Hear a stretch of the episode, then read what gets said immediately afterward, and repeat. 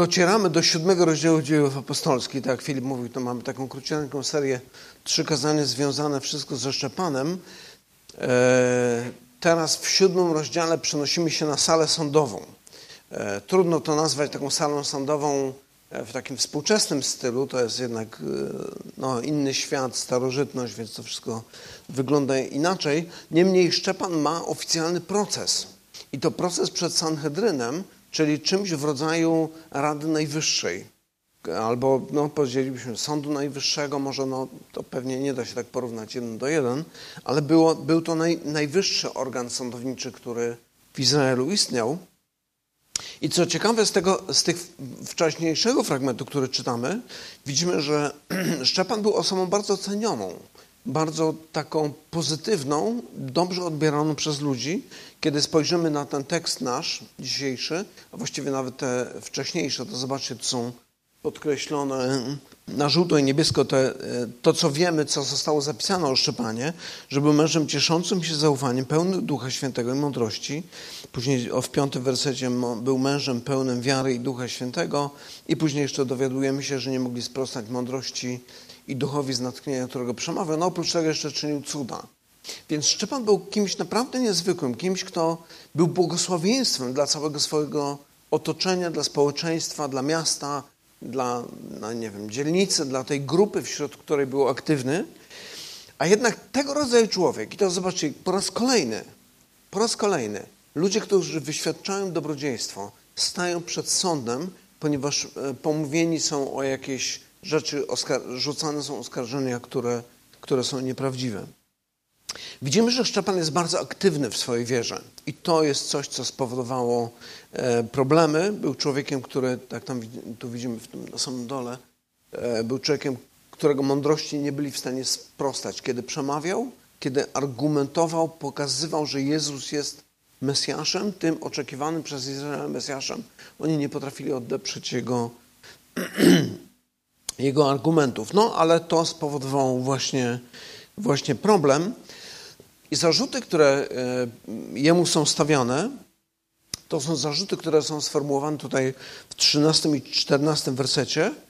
E, oskarża się go, że on bluźni przeciwko, można by to podsumować, dwóm elementom, czy dwóm rzeczom, powiedzmy, czyli świątynia i zakon. Szczepan jest oskarżony o to, że bluźni przeciwko tym dwóm ważnym elementom, E, potem tutaj widzimy jeszcze, słyszeliśmy go bowiem, jak mówił, że ów Jezus Nazareński, o dziękuję bardzo, ów Jezus Nazareński zburzy to miejsce i zmieni zwyczaje, jakie nam Mojżesz przekazał. I teraz nasz siódmy rozdział zaczyna się, już jesteśmy na, e, w trakcie tego procesu, jakby oficjalna część procesu zaczyna się, kiedy arcykapłan zadaje mu pytanie, czy rzeczywiście tak się sprawy mają, czy te oskarżenia są prawdziwe.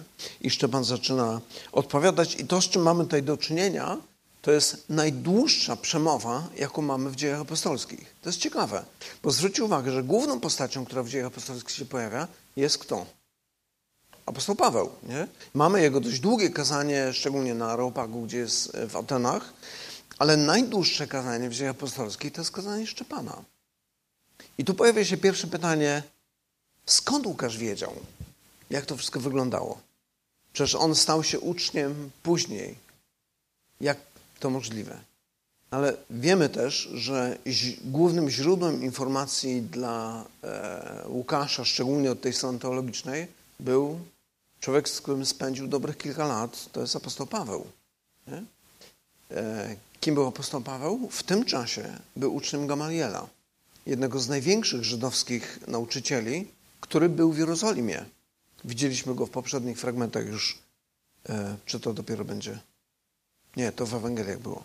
E, tak, także on jest tutaj w Jerozolimie. Jest zarówno Gamalia, jak i apostoł Paweł.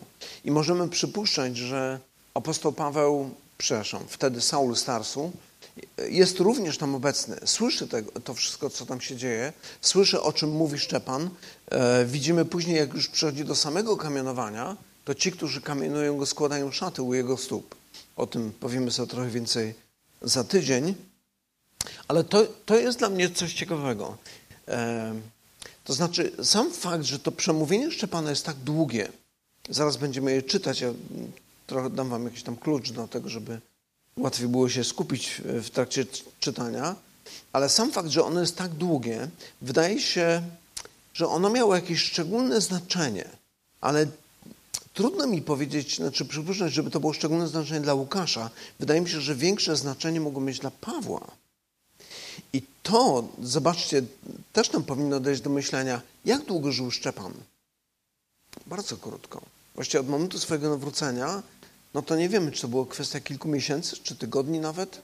Chyba raczej nie było nawet roku. Szczepan ginie. I wydawałoby się człowiek, o którym, tak jak czytaliśmy te, w tych wcześniejszych fragmentach, że ludzie nie mogli sprostać mądrości i duchowi z natchnienia, którego przemawiał, on bardzo szybko kończy swoje życie. Ale najwyraźniej wpływ, jaki miał Szczepan, swoją wiernością, swoim e, jakby wykłada, sposobem wykładania pisma, czy wykładania historii Izraela, jak to zaraz zobaczymy, był czymś tak niezwykłym, wywarł tak ogromny wpływ na Pawła, że Paweł był tym, którego Pan Bóg wysyła na krańce świata ówczesnego. Kiedy dociera do Europy e, i tam, no dokładnie jak daleko dotarł, to nie jesteśmy pewni, na pewno do Rzymu. Może do Hiszpanii, może jeszcze gdzieś tam dalej. I, i to myślę, że też nam powinno dać do myślenia. To znaczy, przypomina mi się e, Tolkien. Tolkien, który był typem perfekcjonisty, e, człowiekiem, któremu dziesiątki lat chyba zajęło opisanie e, tej trylogii Władcy Pierścieni, ale był człowiekiem, który był strasznie sfrustrowany z powodu swojego perfekcjonizmu. I ten jego perfekcjonizm, e, on wyraził to w pewnym momencie w pewnej książce Drzewo i liść. Pod takim, to właściwie nowelka jest taka króciutka książeczka o człowieku, który jest artystą malarzem, który próbuje namalować obraz drzewa, ma wizję pięknego drzewa, próbuje to namalować, ale jest tak dokładny, tak dokładnie maluje ten liść na tym drzewie, gałązkę i drugą i jeszcze coś tam, a ciągle jeszcze ktoś mi przerywa, a ponieważ on jest człowiekiem takim typu do, dobrego, jest typem dobrego człowieka, ciągle pomaga tym ludziom. Ostatecznie okazuje się, że niewiele dalej poza ten jeden liść zabrnął, kiedy okazuje się, że kończy się jego życie. I taki sfrustrowany odchodzi z tego świata i w pewnym momencie ja już to jak opowiadam, jak wyjaśniając, jako tak, bo ta książka cała jest taką metaforą, ale metaforą, w którym Tolkien właśnie opisuje samego siebie. E, kiedy przychodzi do tego nowego, lepszego świata, widzi to drzewo, doskonałe w swojej piękności, doskonale odwzorowane, takie, jakie, jakie miał gdzieś tam w swojej głowie. I Tolkien ma wrażenie, że chce pokazać coś takiego, że tym, który ostatecznie dokonuje tego właściwego dzieła na świecie, jest Bóg.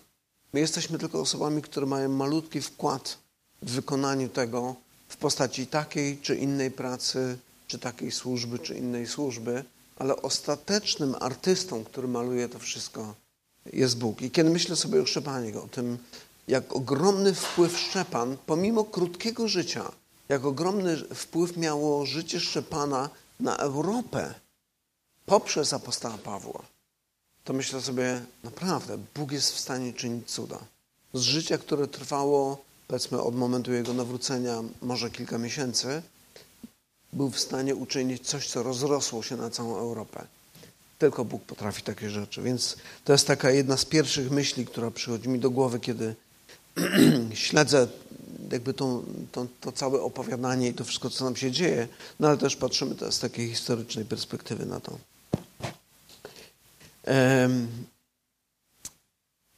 Kiedy czytamy to, to właśnie takie długie kazanie, dosyć trudno można być śledzić całą argumentację i o co właściwie Szczepanowi chodzi w tym kazaniu. Niektórzy mówią, ojejku, no Łukasz to przesadził, w ogóle takie długie kazanie, prostu całą, jeszcze raz całą historię Izraela nam opisał. No oczywiście nie opisał całej historii, tylko wybrane fragmenty. Natomiast to, na co chciałbym zwrócić uwagę, to to, że tym swoim przemówieniem Szczepan odpowiada na zarzuty stawiane mu. A te zarzuty były, pamiętacie, bluźnierstwo przeciwko świątyni i bluźnierstwo przeciwko prawu mojżeszowemu. Więc cała ta jego wypowiedź, jakby on bierze historię Izraela i przedstawia elementy tej historii w taki sposób, żeby odpowiedzieć na te zarzuty, które zostały mu postawione. E, przy czym pamiętajmy, że świątynia to nie był tylko cud architektury, ale to, było, to był symbol prawdziwej, realnej obecności Boga w, ich życiu. To była chwała Izraela. A teraz zarzut się pojawia taki, że e, Szczepan występuje przeciwko świątyni, a nawet mówi, że Jezus powiedział, że tą świątynię zburzy. Podobnie prawo mojżeszowe to nie było tak jak dzisiaj konstytucja, tylko to było prawo, które pochodzi od samego Boga. Więc te zarzuty były bardzo poważne przeciwko niemu. Co więcej, myślę, że um, Szczepan mógł poczuć się trochę albo przypomnieć sobie historię e, procesu Jezusa, który zaczyna się również, tutaj mamy arcykapłana, e, który przemawia e, i pyta, czy tak się rzeczy mają, w siódmym rozdział pierwszy werset był, tak? To prawdopodobnie był Kajfasz. Więc jakby mamy powtórkę z tego procesu, który był wcześniej, który nie skończył się w przypadku Jezusa przed obliczem Sanhedrynu, poszło to dalej do Piłata. No i skończyło się skończyły się ukrzyżowaniem, więc być może Szczepan zdaje sobie sprawę, jak daleko to może zajść, ponieważ gniew tych ludzi przeciwko Ewangelii, przeciwko uczniom Jezusa jest tego ogromny. E, także pamiętajmy o tych dwóch zarzutach. Bluźnierstwo przeciwko świątyni, bluźnierstwo przeciwko zakonowi. Jak będziemy czytali zaraz ten tekst, to zwróćcie uwagę na te właśnie dwa elementy. Rola świątyni w historii Izraela i rola zakonu mojżeszowego.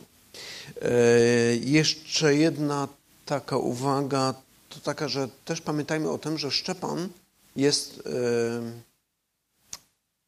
no, pochodzi z diaspory, znaczy jest, jest Żydem tak zwanym heleńskim, czyli jakby no, to środowisko Judea, Jerozolima nie jest miejscem, gdzie on wyrastał, ale mieszkał gdzieś tam dalej, prawdopodobnie potem się przeprowadził. Chodzi mi tylko o to, że on jest człowiekiem, który żył poza Jerozolimą poza Judeą, poza Izraelem, więc jego sposób patrzenia na świat jest dużo szerszy niż tych Żydów, do których przemawia w tej chwili. E, jeszcze podpowiem, że e, zaznaczyłem na zielono wszystkie osoby, które pojawiają się, o których mówi po kolei Szczepan, tak żeby może trochę łatwiej było śledzić to wszystko, o czym on mówi, ale zwróćcie uwagę na te dwa rzeczy. Rola świątyni, rola zakonu. Coś na ten temat mówi Szczepan. Arcykapłan rzekł, czy tak się mają te rzeczy, kiedy pojawiły się te zarzuty? On zaś odrzekł, mężowie bracia i ojcowie, słuchajcie, Bóg chwały ukazał się ojcu naszemu Abrahamowi, gdy był w Mezopotamii, zanim zamieszkał w Haranie i rzekł do niego, opuść ziemię swoją i rodzinę swoją i idź do ziemi, którą ci wskażę. Wtedy wyszedł z ziemi chaldejskiej i zamieszkał w Haranie. A stamtąd, gdy umarł jego ojciec, przesiedlił go do tej ziemi, w której wy teraz mieszkacie.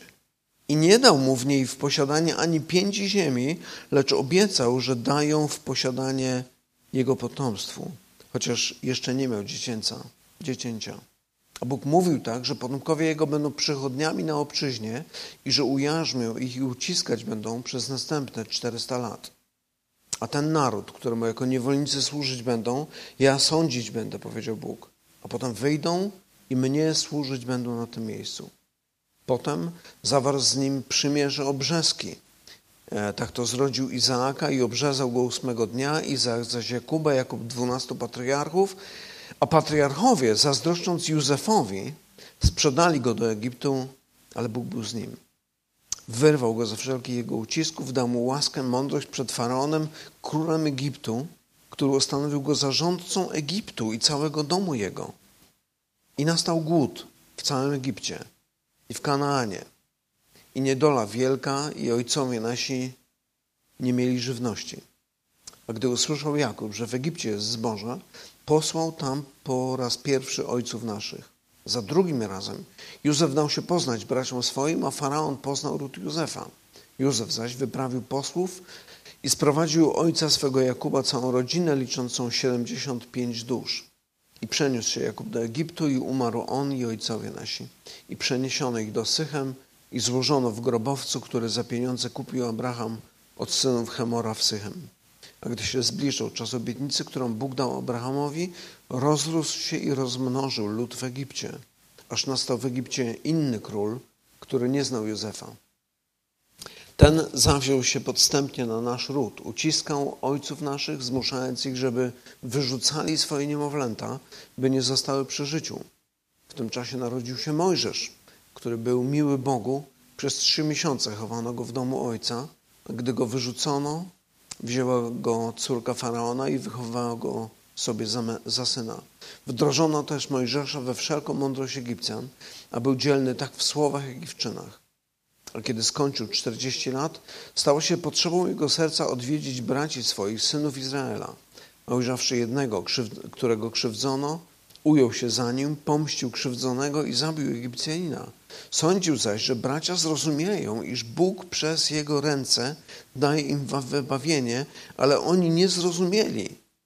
Następnego dnia zjawił się pośród nich, gdy się bili, i usiłował skłonić ich do zgody, mówiąc: Mężowie, braćmi jesteście, czemu krzywdzicie się wzajemnie? Lecz ten, który krzywdził bliźniego, odepchnął go i rzekł: Któż cię ustanowił przełożonym i sędzią nad nami? Czy chcesz mnie zabić, tak jak wczoraj zabiłeś Egipcjanina? I uciekł Mojżesz z powodu tego słowa i stał się przychodniem w ziemi midiańskiej, gdzie zrodził dwóch synów. A kiedy minęło czterdzieści lat, ukazał mu się na pustyni góry Synaj anioł w płomieniu gorącego krzaka. A Mojżesz ujrzawszy to, dziwił się temu zjawisku, gdyż gdy zaś podchodził, aby się dokładnie przypatrzeć, rozległ się głos pański, jam jest Bóg ojców twoich, Bóg Abrahama Izaaka i Jakuba. Zatrwożony Mojżesz nie śmiał się przypatrywać.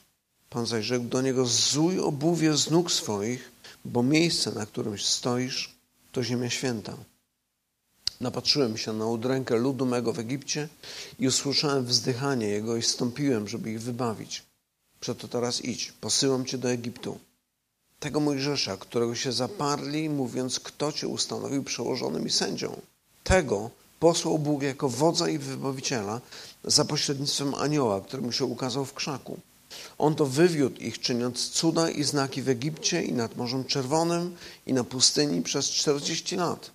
To jest ten Mojżesz, który powiedział synom Izraela, proroka jak ja, wzbudzi wam Pan spośród braci waszych. On ci to w czasie zgromadzenia na pustyni pośredniczył między aniołem, który do niego mówił na górze Synaj, ojcami naszymi. On też dotrzymał słowa żywota. On też otrzymał słowa żywota, aby je nam przekazać. Lecz ojcowie nasi nie chcieli mu być posłuszni, odepchnęli go i sercem zwrócili sercami swymi zwrócili się ku Egiptowi, mówiąc do, do Aarona, uczyń nam bogów, którzy pójdą przed nami. Nie wiemy bowiem, co się stało z owym Mojżeszem, który nas wywiódł z ziemi egipskiej. I zrobili w owych dniach cielca i złożyli bałwanowi ofiarę i radowali się dziełami swoich rąk. Wtedy odwrócił się Bóg i oddał ich w służbę zastępów niebieskich, jak napisano w księdze proroków. Czy mnie składaliście ofiary i dary przez 40 lat na pustyni domu Izraela? Tak nosiliście namiot Molocha, gwiazdę bożka Rofmana, bałwany, które uczyniliście, aby im bić pokłony. Przeto przesiedlę was poza Babilon. Ojcowie nasi mieli na pustyni namiot przymierza, jak nakazał ten, który powiedział Mojżeszowi, aby go wykonał według wzoru, jaki widział. Ojcowie nasi przyjęli go i wraz z Jozłem wnieśli do posiadłości pogan – których Bóg wygnał sprzed oblicza ojców naszych aż do dni Dawida, który znalazł łaskę u Boga i prosił, aby mu było dane przygotować mieszkanie dla Boga Jakubowego. Lecz dopiero Salomon zbudował mu dom. Ale Najwyższy nie mieszka w budowlach rękami uczynionych, lecz jak mówi, jak mówi prorok, niebo jest tronem moim, a ziemia podnóżkiem stóp moich. Jaki dom zbudujecie mi, mówi Pan, albo jakie jest miejsce odpocznienia mego? Czy nie ręka moja uczyniła to wszystko?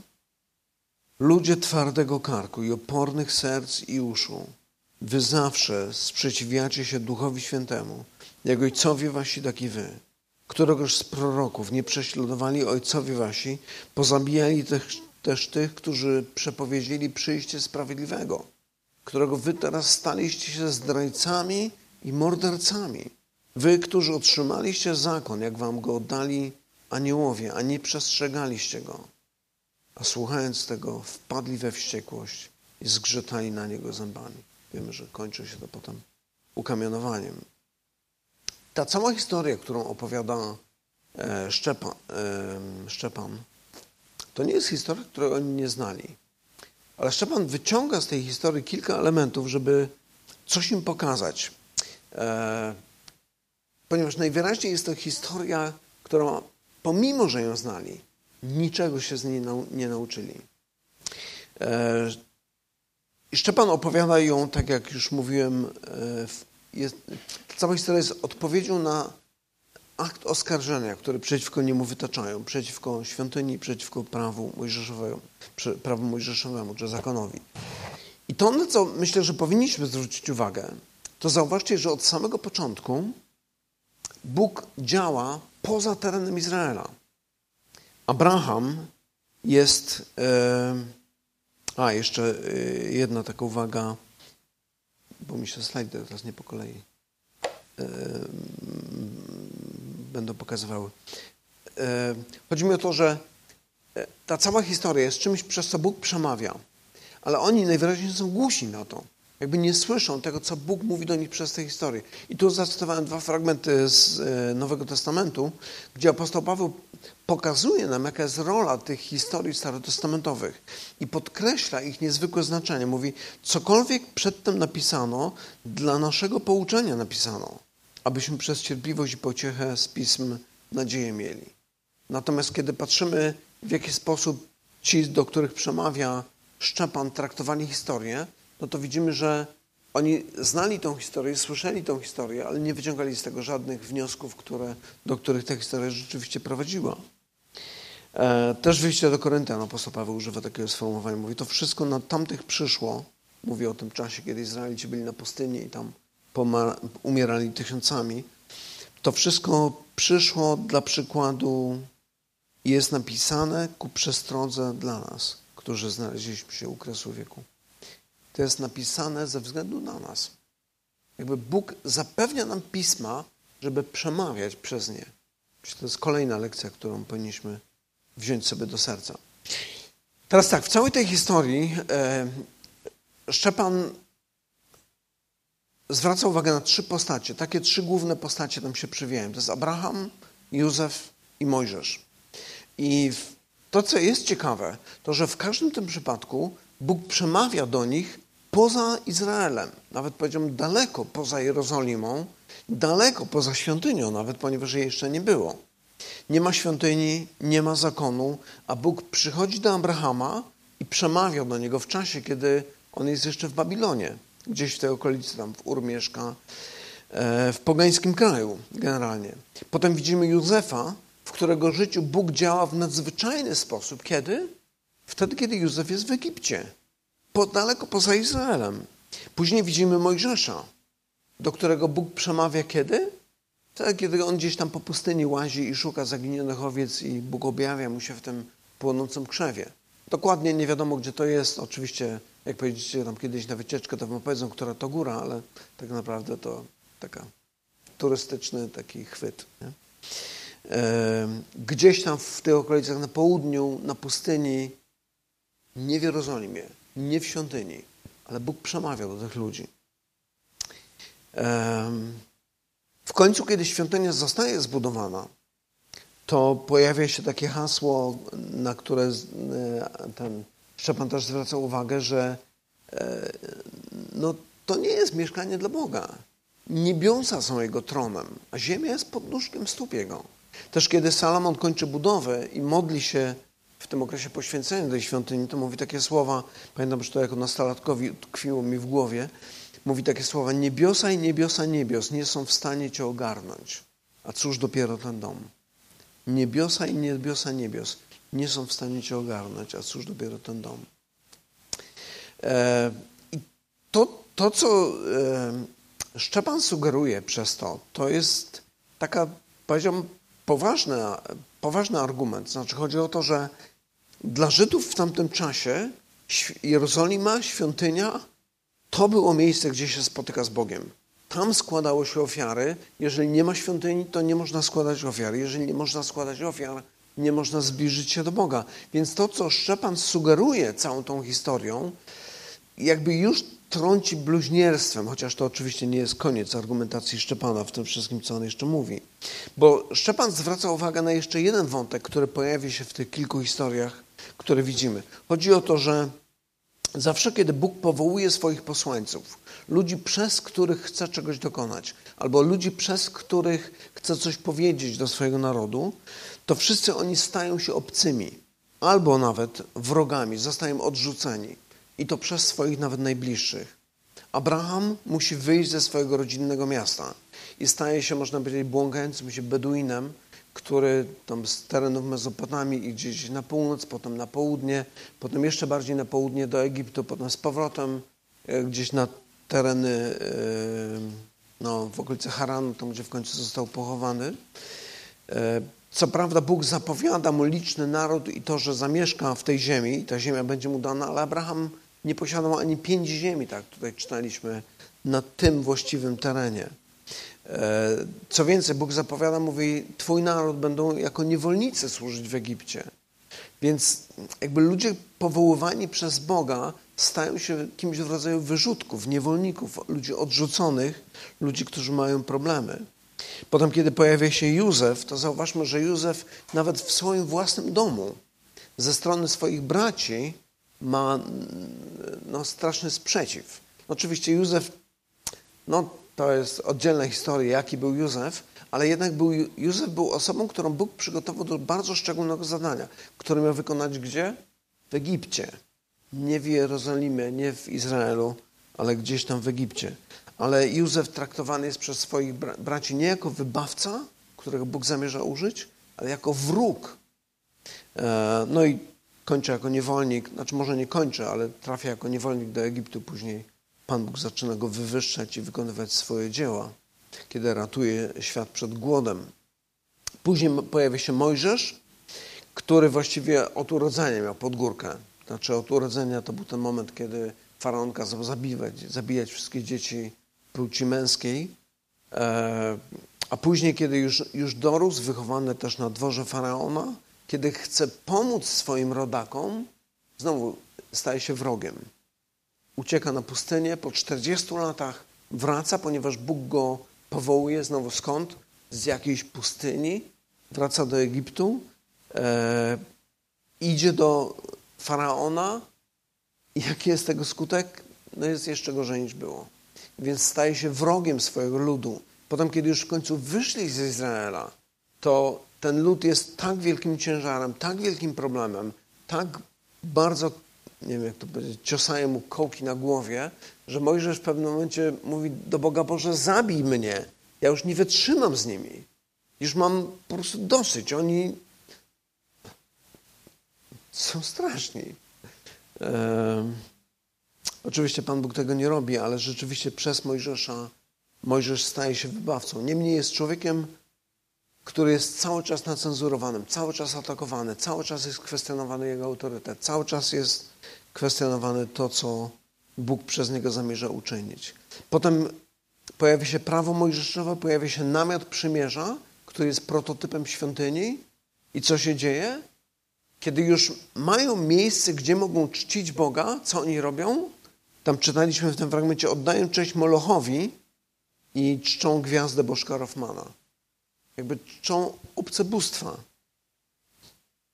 Innymi słowy, znowu ta, ta cała historia pokazuje, że, że ci Żydzi, do których przemawia Szczepan, niczego z tej historii się nie uczą. No i to jest takie zdanie, które być może już e, gdzieś tam widzieliście, często powtarzane przez różnych pisarzy, że e, stąd tytuł tego dzisiejszego kazania. E, historia uczy, że ludzkość niczego się z niej nie uczy. Myślę, że Hegel, Hegel to powiedział pierwszy, ale może już wcześniej ktoś. Potem to jeszcze było powtarzane wiele razy przez wiele różnych osób. Ale najgorsze w tym wszystkim jest to, że ta cała historia, ona układa się w pewną fabułę, której oni nie widzą. To jest fabuła, która powinna przygotować ich na przyjście tego, którego on nazywa sprawiedliwym. Przyjście Mesjasza, który miał złożyć swoje życie jako okup za ich grzechy, ponieważ wszystko, co Bóg z nimi robił dotychczas, nie wystarczało. Ma przyjść Jego, jego Syn. I teraz ta, ta cała historia miała ich nauczyć czegoś, przygotować na przyjście Mesjasza, ale widzimy, że efekt tego jest, jest straszny. Zobaczmy w tym fragmencie 52, 53 werset. Któregoż z proroków nie prześladowali ojcowie wasi? Pozabijali też tych, którzy przepowiedzieli przyjście sprawiedliwego, którego wy teraz staliście się zdrajcami i mordercami. Wy, którzy otrzymaliście zakon, jak wam go dali aniołowie, a nie przestrzegaliście go. Innymi słowy, staliście się niechlubnymi naśladowcami swoich ojców. Robicie dokładnie to samo, co oni.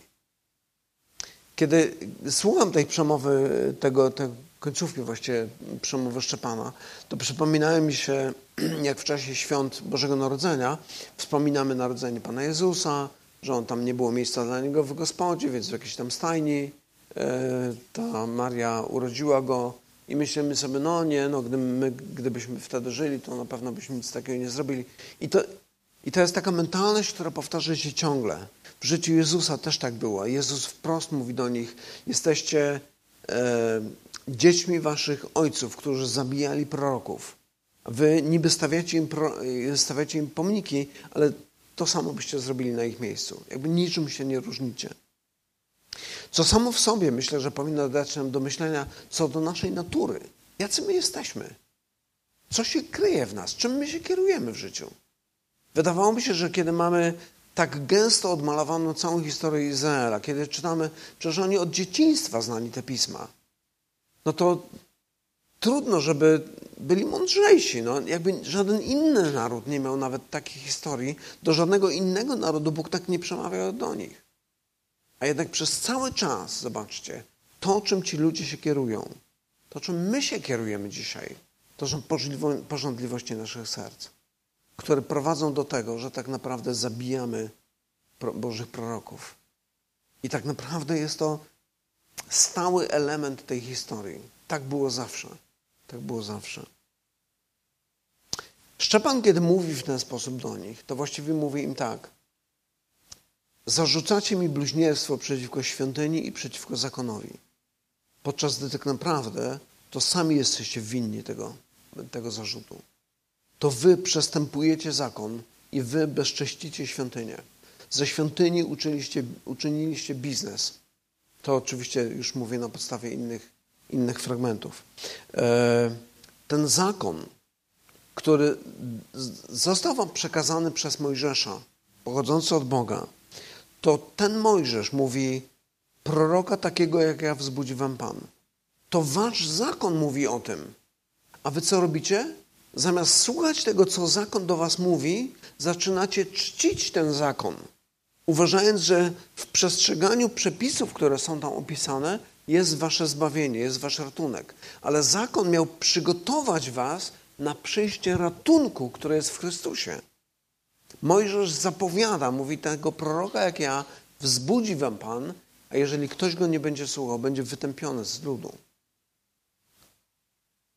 To prawo mojżeszowe, o które z taką gorliwością walczycie, z powodu którego ja jestem sądzony, w gruncie rzeczy oskarża was, ponieważ wy go nie przestrzegacie. Zaczynacie czcić to prawo, pomijacie zupełnie jego treść. To na co to prawo wskazuje? Można by właśnie tak powiedzieć, że stali się czcicielami zakonu zamiast jego wykonawcami. To samo można powiedzieć o świątyni. O świątyni, która z jednej strony stała tam, ale ich serca cały czas lgnęły do czegoś innego. Tak było już za czasów namiotu przymierza, tego namiotu, który zbudowany był na pustyni. Podobnie było później, kiedy, kiedy stanęła świątynia. To wcale nie gwarantowało tego, że ich serca będą biły dla Boga. Oni służyli swoim własnym porządliwościom i czcili obcych bogów, obce bóstwa. Świątynia, która miała być symbolem ich wybawienia, stała się przedmiotem czci. To trochę mi przypomina tą historię Nehusztana. Jestem ciekaw, kto kojarzy słowo Nehusztan? Wow, naprawdę? Nehusztan to była nazwa tego węża miedzianego, którego zrobił Mojżesz na pustyni. E, kiedy e, z powodu grzechu Bóg zesłał plag węży na nich, które ich e, atakowały i oni umierali, zaczęli wołać do Mojżesza, módl się za nami, ratuj nas. Bóg powiedział Mojżeszowi, żeby wbił E, jakiś tam kawał drewna e, na środku i przymocował do niego miedzianego węża. I każdy, kto z wiarą spojrzy na tego węża, miał być uzdrowiony. I on później otrzymał nazwę Nehusztan. Co więcej, kiedy patrzymy za króla Iskiasza, e, kiedy następuje oczyszczenie świątyni, ten Nehusztan znajduje się w świątyni jako element kultu. Znaczy może za samego Hiesza on już nie był czczony, ale był wcześniej przedmiotem kultu. Był jakby to, co było symbolem i wybawienia, stało się przedmiotem, przedmiotem czci, kawałek metalu. I istotą tego problemu, który Szczepan im zarzuca, mamy w 51 wersecie, kiedy Szczepan mówi, ludzie twardego karku i opornych, dosłownie tam jest nieobrzezanych serc i uszu. Wy zawsze sprzeciwiacie się Duchowi Świętemu, jak Ojcowi wasi, tak i wy. I to określenie, którego on używa tutaj, ludzie twardego karku i nieobrzezanych serc i uszu, jest chyba najbardziej obraźliwym słowem, którego mógł tutaj użyć. Dlatego, że obrzezanie albo brak obrzezania to była cecha pogan. Więc w rzeczywistości Szczepan mówi, jesteście jak poganie. Jesteście jak ci nieczyści, brudni poganie, którymi gardzicie. Wy jesteście tacy sami. I to jest coś, co oczywiście już przelało miarę goryczy. Co ciekawe, Szczepan nie jest pierwszym, który mówił w ten sposób. Jeremiasz też w kilku miejscach podobnie do Izraela zwraca się, mówi, do kogo mam przemówić, kogo mam przestrzec, aby słuchali. Oto ich ucho jest nieobrzezane, więc nie mogą słyszeć. Oto słowa Pana stały się dla nich, słowo Pana stało się dla nich przedmiotem drwiny. Nie mają w nim upodobania. I potem jeszcze w dziewiątym rozdziale Oto idą dni, mówi Pan, w których nawiedzę wszystkich nieobrzezanych pomimo obrzezania, czy mimo obrzezania. Więc jakby ta, ta idea, że obrzezanie jest tylko symbolem, a chodzi o obrzezanie serca, jest czymś, co już, już wtedy się pojawiało. I to jest też taki ciekawy element, zresztą on nawet jest tak przetłumaczony tutaj przez tłumaczy w Brytyjce, ludzie twardego karku i opornych serc i uszu. Ponieważ w gruncie rzeczy, kiedy jest mowa o ludziach, którzy mają nieobrzezane serce i uszy, to są ludzie, którzy słuchają i nie rozumieją. Słuchają i nie słyszą. Nie dociera do nich to, co się mówi. W praktyce myślę, że to polega, jest podobne trochę do takiej sytuacji, jak czasami trafiacie na jakąś specjalistyczną książkę, gdzie pojawia się e, jakieś techniczne albo specjalistyczne słownictwo, taki z mojego życia przykład. Pamiętam, jako dziecko oglądałem mecz w hokeja i tam jest taki element uwolnienie. I ja oglądałem ten mecz i tam kilka razy się pojawił element uwolnienia. I ja, szczerze mówiąc, do dzisiaj nie wiem, o co chodzi. I tak ten hokej, to jakby nigdy go nie polubiłem, ale może lepiej znany przykład spalony w piłce nożnej. Pamiętam, że jako dziecko też nie mogłem dojść, o co chodzi z tym spalonym, co oni tam palą. Co, nie wiem. Nie? No ale oczywiście jest dużo więcej takich, e, takich sytuacji czy takich dziedzin i słów, których nie rozumiemy. Jeżeli nie wiemy, czym jest na przykład restytucja i czytamy jakiś tam akt prawny, no to prawdopodobnie będziemy sobie coś tam wyobrażali, ale może się okazać, że w ogóle nie rozumiemy, o co chodzi.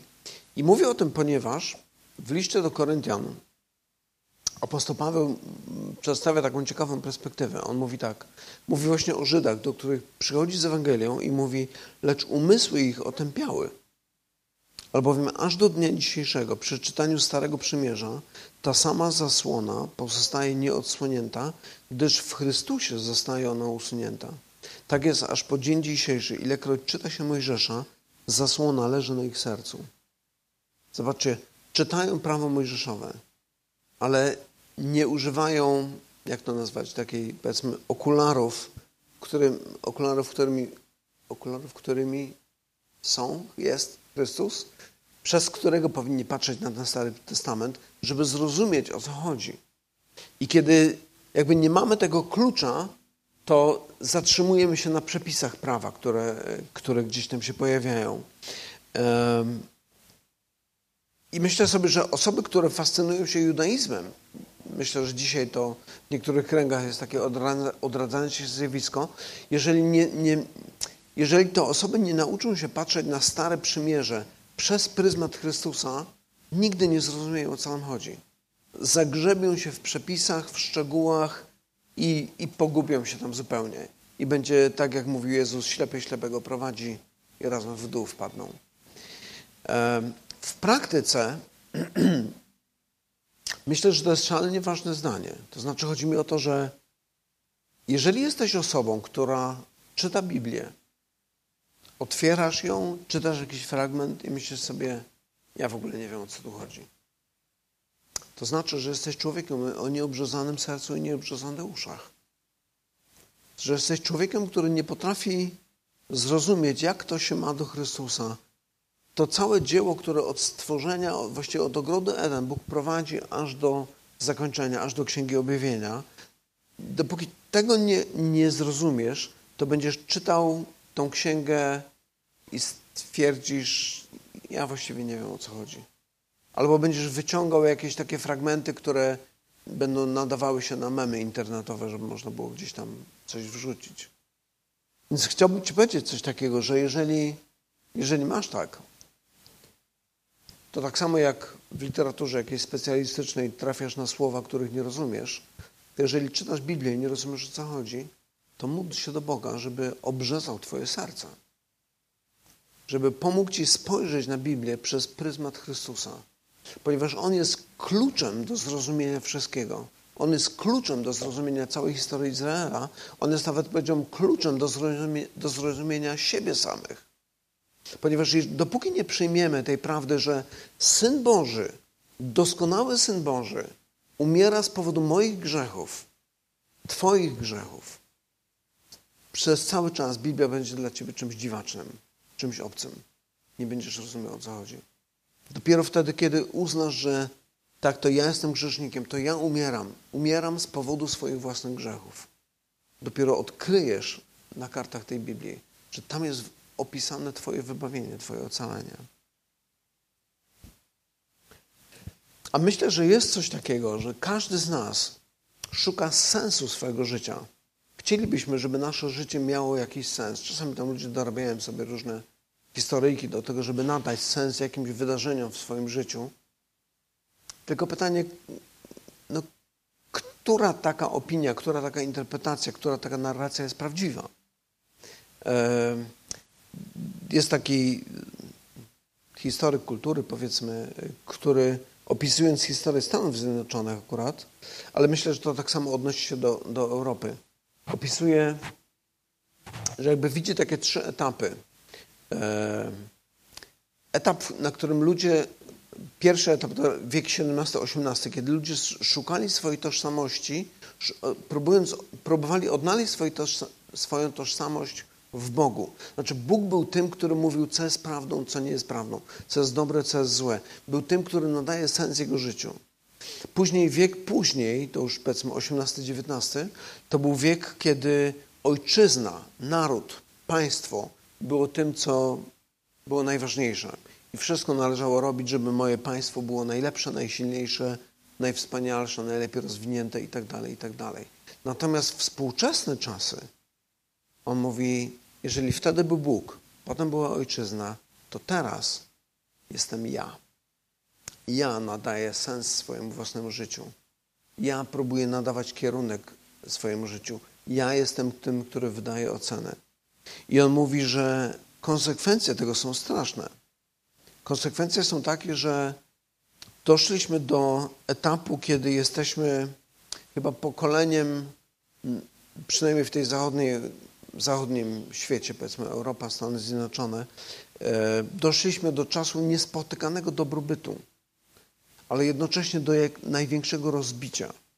Nie wiemy, kim jesteśmy, nie wiemy, dokąd zmierzamy, nie wiemy, co jest w życiu ważne, nie wiemy, w którą stronę iść. Ostateczny skutek tego jest taki, że ludzie koncentrują się na tym, co mają dzisiaj, co mogą skorzystać, jakby wydusić z tej momentu, danego dnia, z sytuacji, w której się znaleźli. Starają się korzystać z życia na tyle, na ile mogą. Najgorsze jest to, że ludzie, którzy naprawdę tak żyją i chcą być konsekwentni w tym i rzeczywiście siebie uważają za najwyższy autorytet w swoim życiu, to w pewnym momencie zaczynają tracić przyjaciół, ponieważ nikt nie chce mieć za przyjaciela kogoś, kto chce być pępkiem świata. Jak się przyjaźnić z takim człowiekiem, który ciągle o sobie mówi. E, a w pewnym momencie człowiek traci chęć, chęć do życia. W momencie, kiedy odkrywa, że nie ma kogoś, kto mówi, tak jak do, zobaczcie, do Syna Bożego Bóg mówi, Tyś jest Syn mi umiłowany, w Tobie mam podobanie. To można powiedzieć, kto do nas dzisiaj powie takie słowa? Sam sobie to powiesz? Na lustrze sobie napiszesz? Będziesz sobie powtarzał codziennie, jesteś moim synem, bratem, jesteś samym sobą umiłującym samego siebie? Jak żyć w tej sytuacji? Kiedy patrzymy na, na nasze życie, jakby każdy z nas potrzebuje tego, o co chodzi w moim życiu. Potrzebuje takiego rozpoznania tego, gdzie jest wartość w tym życiu, co jest naprawdę istotne. Kiedy patrzymy na Szczepana, zobaczcie, Szczepan jest człowiekiem niesamowitym.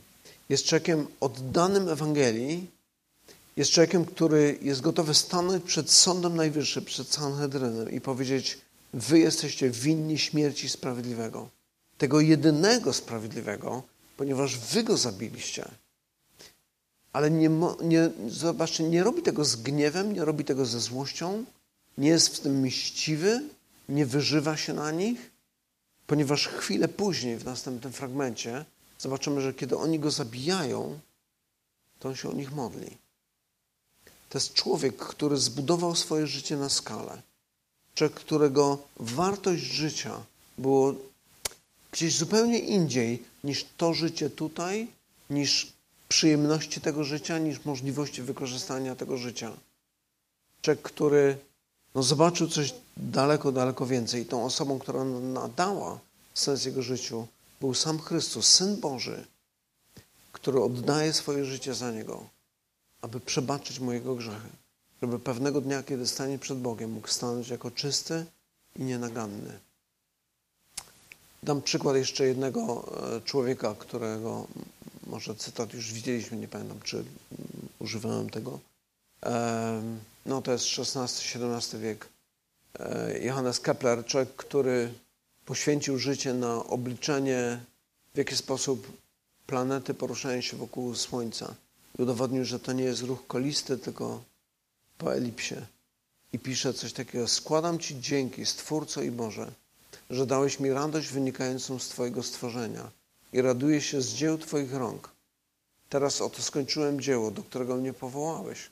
Wykorzystałem do tego wszystkie talenty, które, którymi obdarzyłeś ducha mego. Zobaczcie, człowiek, który patrzy na swoje życie i mówi, Boże, Ty jesteś tym, który nadaje sens mojemu życiu i cel mojemu życiu. Wykonałem dzieło, do którego mnie powołałeś. Udowodniłem, że planety kręcą się po elipsie, a nie po, a nie po okręgu. Brzmi to dosyć zabawnie, ale myślę, że to pokazuje serce tego człowieka. Że jego serce było gdzieś zupełnie, zupełnie indziej. On tym, co robił, służył Bogu. No i to trochę tak jak Tolkien próbuje powiedzieć w tej nowelce o tym liściu. Kiedy malujesz ten liść, no maluj go najlepiej jak potrafisz, a Bóg zrobi z tym, co będzie uważał za stosowne. Jakby wykonaj swoje dzieło, a Bóg użyje go. I kiedy patrzymy na Jezusa, to widzimy dokładnie to samo. Zobaczcie, On, on nie jest tym, który jakby sam nadaje sens swojemu życiu, ale jest tym, który wykonuje wolę swojego Ojca. I kiedy, kiedy umiera, w liście do Hebrajczyków tam jest nawet takie zdanie, no to jest zdanie, które akurat w tym przekładzie, który ja mam, jest tak trochę nie do końca dosłownie przetłumaczone. To jest, kiedy jest mowa o Jezusie, który jest sprawcą i dokończycielem wiary, który zamiast doznać należytej mu radości wycierpiał krzyż, nie bacząc na jego hańbę. Dosłownie nam jest powiedziane, który dla należytej mu radości wycierpiał krzyż, aby nie bacząc na jego hańbę usiadł na prawicy tronu Bożego. Innymi słowy, jego radością było to, żeby spełnić wolę swojego Ojca. Jego radością było to, że pewnego dnia e, spotka się ze swoim Ojcem i będzie mógł usiąść po jego prawicy. Będzie, mógł, będzie przyjęty z powrotem, będzie mógł znowu być ze swoim Ojcem, ponieważ wykonał Jego wolę, wykonał swoje zadanie.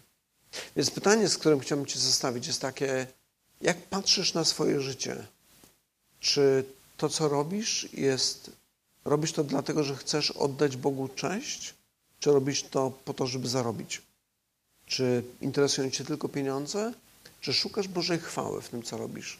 Bo jeżeli szukasz Bożej chwały, to nawet wtedy, kiedy zarabiasz pieniądze, no bo wiadomo, że trzeba za coś żyć, to będziesz to robił inaczej. Będziesz to robił z innym nastawieniem. Będziesz miał inne nastawienie do pracy, do współpracowników, do swoich przełożonych, a nawet do państwa, powiedział. Także to takie, no właśnie, historia uczy nas tego, że Bóg jest tym, który nadaje sens naszemu życiu. I uczmy się z historii, patrząc na upadki e, tych praojców. Pamiętajmy o tym, że tym, który nadał sens naszemu życiu, jest Chrystus. Ten, który, którego pamiątkę śmierci obchodzimy dzisiaj, kiedy wspominamy Jego śmierć. Śmierć, na którą nie zasłużyliśmy. Śmierć w sensie ofiary za nasze grzechy.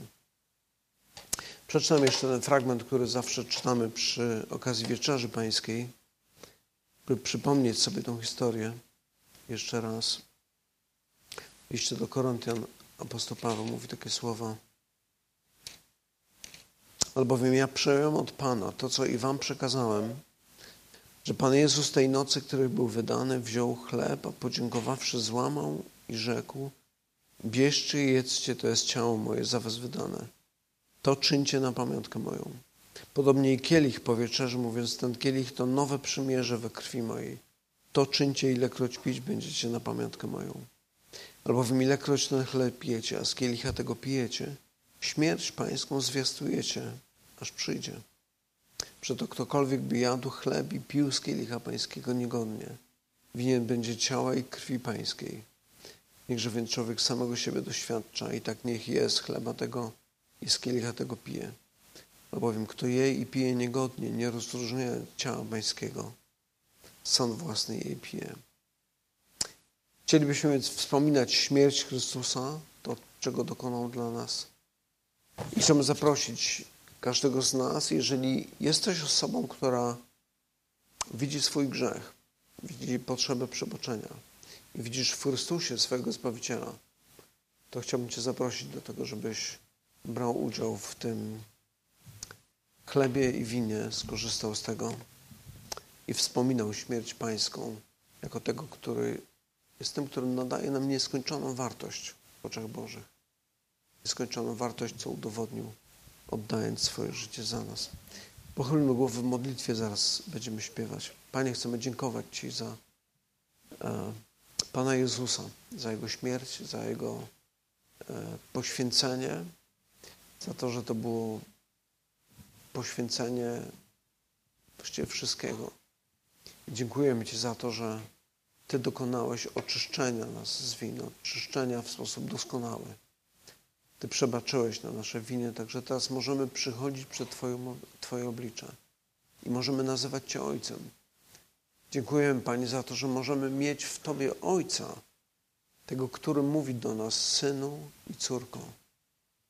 Dziękujemy Ci, że jesteś Bogiem bliskim, Bogiem, który nas umiłował. I teraz prosimy, byś błogosławił tą chwilę, kiedy będziemy wspominać Twoją śmierć, przyjmując tą wieczerzę. Przemawiaj do naszych serc i pouczaj nas, Panie. Prosimy o to w imieniu Jezusa. Amen.